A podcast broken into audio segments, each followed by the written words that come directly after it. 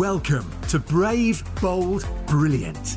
Your host, Jeanette Linfoot, talks to incredible people about their experiences and unleashing their full potential. From the boardroom tables of big international business to the dining room tables of entrepreneurial startups, embracing opportunities, overcoming challenges, taking risks, while staying true to yourself is where the magic happens. Hi, it's Jeanette here. If you're enjoying Brave, Bold, Brilliant, I'd love it if you'd subscribe, share with your friends, and leave a five star review. Let's do it. Here's the show. Hi there, everyone. Jeanette here. So, what I'm going to talk about today in this episode is what are the things you need to consider when you're raising finance for your business in order to fund your growth? Now, there's a lot to consider, but before you even get into the practicalities of all of that, really, what are the reasons why you might need finance? So let's go through those first. And then what I'm going to take you through after that are the considerations and things that you need to bear in mind before you actually start, because this is going to help you have the clarity that you're going to be looking for, but also to make the right decisions. So, why do you need finance for your business? Well, essentially, there's a number of reasons, but it could be around starting up a business or maybe starting up a new initiative within your current business. So, startup costs, you know, even if you have a very small business, there will always be some initial outlay in order for you to get going. So, you know, that could be a simple, you know, website, for example. It might be that you need to hire premises or office space. It might be that you're going to hire, you know, an assistant to help you with some of the admin. So whatever the startup costs are, you know, you're likely to have some. So you're going to need some form of finance in order to get going. Then, once you are up and running, the running costs of the business um, require funding. So again, you know, you may be able to finance that out of your sort of retained earnings, if you like, any profit that you've made from previous years.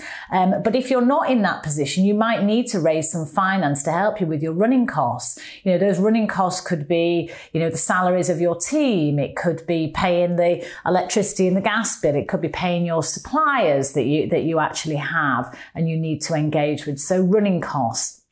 Third category of why you might need finance could be recruitment. So you might be in growth mode, and I talk a lot about stepping up and making sure that we don't play small and we really go for it. So if you are looking to scale up your business or your team, it might be that you need to make some more senior hires or to bring in some specific expertise in a certain function. You know, whether that's marketing expertise, whether it's technical expertise, whatever. You you might be looking to actually boost the strength of your leadership team by bringing in some more experienced, knowledgeable uh, business people into your organization. So you might need to raise finance in order to uh, recruit those senior roles. Um, or it just might be that you're in expansion mode and they're not senior roles, they're just actually people that you need to run the day to day operations. So, recruitment can often be one of the reasons why you need to raise finance as well. Next point, let's talk about marketing. So, marketing really is the way that you are going to make sure you get your message out there, attract the right people to you, shout about all the great products and services that you offer for people. Because otherwise, if you don't have marketing, you're the best kept secret in the world, and that's not going to help you quite frankly, make the sales, bring cash into the till, and grow your business. So if you are actually running a marketing campaign, it could be for the small, for the first time. If you're a small business, you might never have done a lot of marketing and you're trying to be more active in that space, but you need a little bit of funding to do that. If you're a bigger business, it could be that you're actually going to go for a more significant marketing campaign. You know, it could be press, it could be, you know, online, etc. Whole coordinated um, marketing plan, in which case you might need finance for that that. The next category is expansion. So if you have an existing business that's got to a certain level, but you want to really expand from there, then you know you might be going into a new region you might be going into a new market completely a new country so if you're based in the UK and now you want to take your business to become a European business that expansion cost um, could actually be quite significant. So to actually expand either your product, your offering geographically, whatever it might be, often requires finance. And then the final category that I'm going to identify in order where you need finance is for mergers and acquisitions. So, you know, you might actually want to buy a competitor. Now, depending on the size of your business, that could be a very high ticket price or it might be a lower ticket price. But nonetheless, there's the actual cost of an acquisition itself itself, but there's also the costs of what you need to do in terms of the due diligence and having the right team and resources with you in order to complete the acquisition. And then once you have actually acquired a business, what are you going to do with it afterwards? Post deal integration is so important. It's often neglected and that can actually have costs associated with it as well. So there are lots and lots of reasons why you might need finance for your business. So I hope that's given you just a few examples to highlight why you might need the cash. Now, I'm now going to take you through what are the things that you need to consider when you are raising finance for your business. Now, again, some of this might be quite obvious, but I'm going to say it anyway because often it's the obvious things that we miss. So the first thing for you to consider is start with the end in mind. Now, it's so important this because if you know where you're heading with your business, you will then do things very, very differently. You start with the end in mind and you work backwards. So, for example, if ultimately you want to exit your business and sell your business, the things that you will do today will look very different than if you were intending on just keeping the business, having it as a nice lifestyle business that generates cash for yourself and your family. It's a totally different position and will require different actions, different levels of investment. So start with the end in mind. Um, now, be clear on what you want the money for. Now, I've just covered some examples of why you might need cash and you might need to raise finance. But so often I see businesses that go out there doing a fundraising round and they're not really fully sure on what they're going to do with the cash. Now, the reality is when you raise finance, it comes at a price. It is not free money. So, you know, whether that is an interest rate that you're going to pay, you know, if it was like a bank loan or something like that, or whether you're bringing maybe a joint venture partner into the business, you might be giving away equity. It comes at a price. So be absolutely clear on what you're going to do with the money once you've got it and why you need it, because you might go and raise too much and then you might be funding the debt or you might not raise enough because you have underestimated uh, the amount of capital that you need in order to achieve what you're trying to achieve. So the details of what you need the money for, absolutely important. Now, the third point, be clear on what the expected returns are and how it's going to impact your business. So it's all well and good raising finance. That's fantastic. But actually, once you actually bring that into the business and you apply it to whatever strategy you're going to use the finance for. What returns are you expecting? How is it going to help your market share? What's it going to do to your top line growth? What's it going to do to your client base and the customers that you're bringing into the organization? How is it going to affect your profitability? All of these things, you've got to have a clear expectation of the returns that you are aiming for when you raise finance for your business. Now, the next point, point number four, how long do you need the finance for?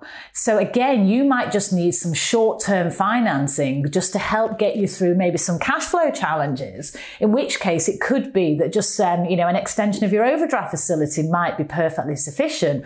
Or it might be that you're putting in a whole new, I don't know, IT replacement um, system that's going to take two years and a significant amount of capital expenditure. Or it could be that you're going to buy a business, in which case that could be quite a protracted period of time that you need the cash for. So what period do you need it for?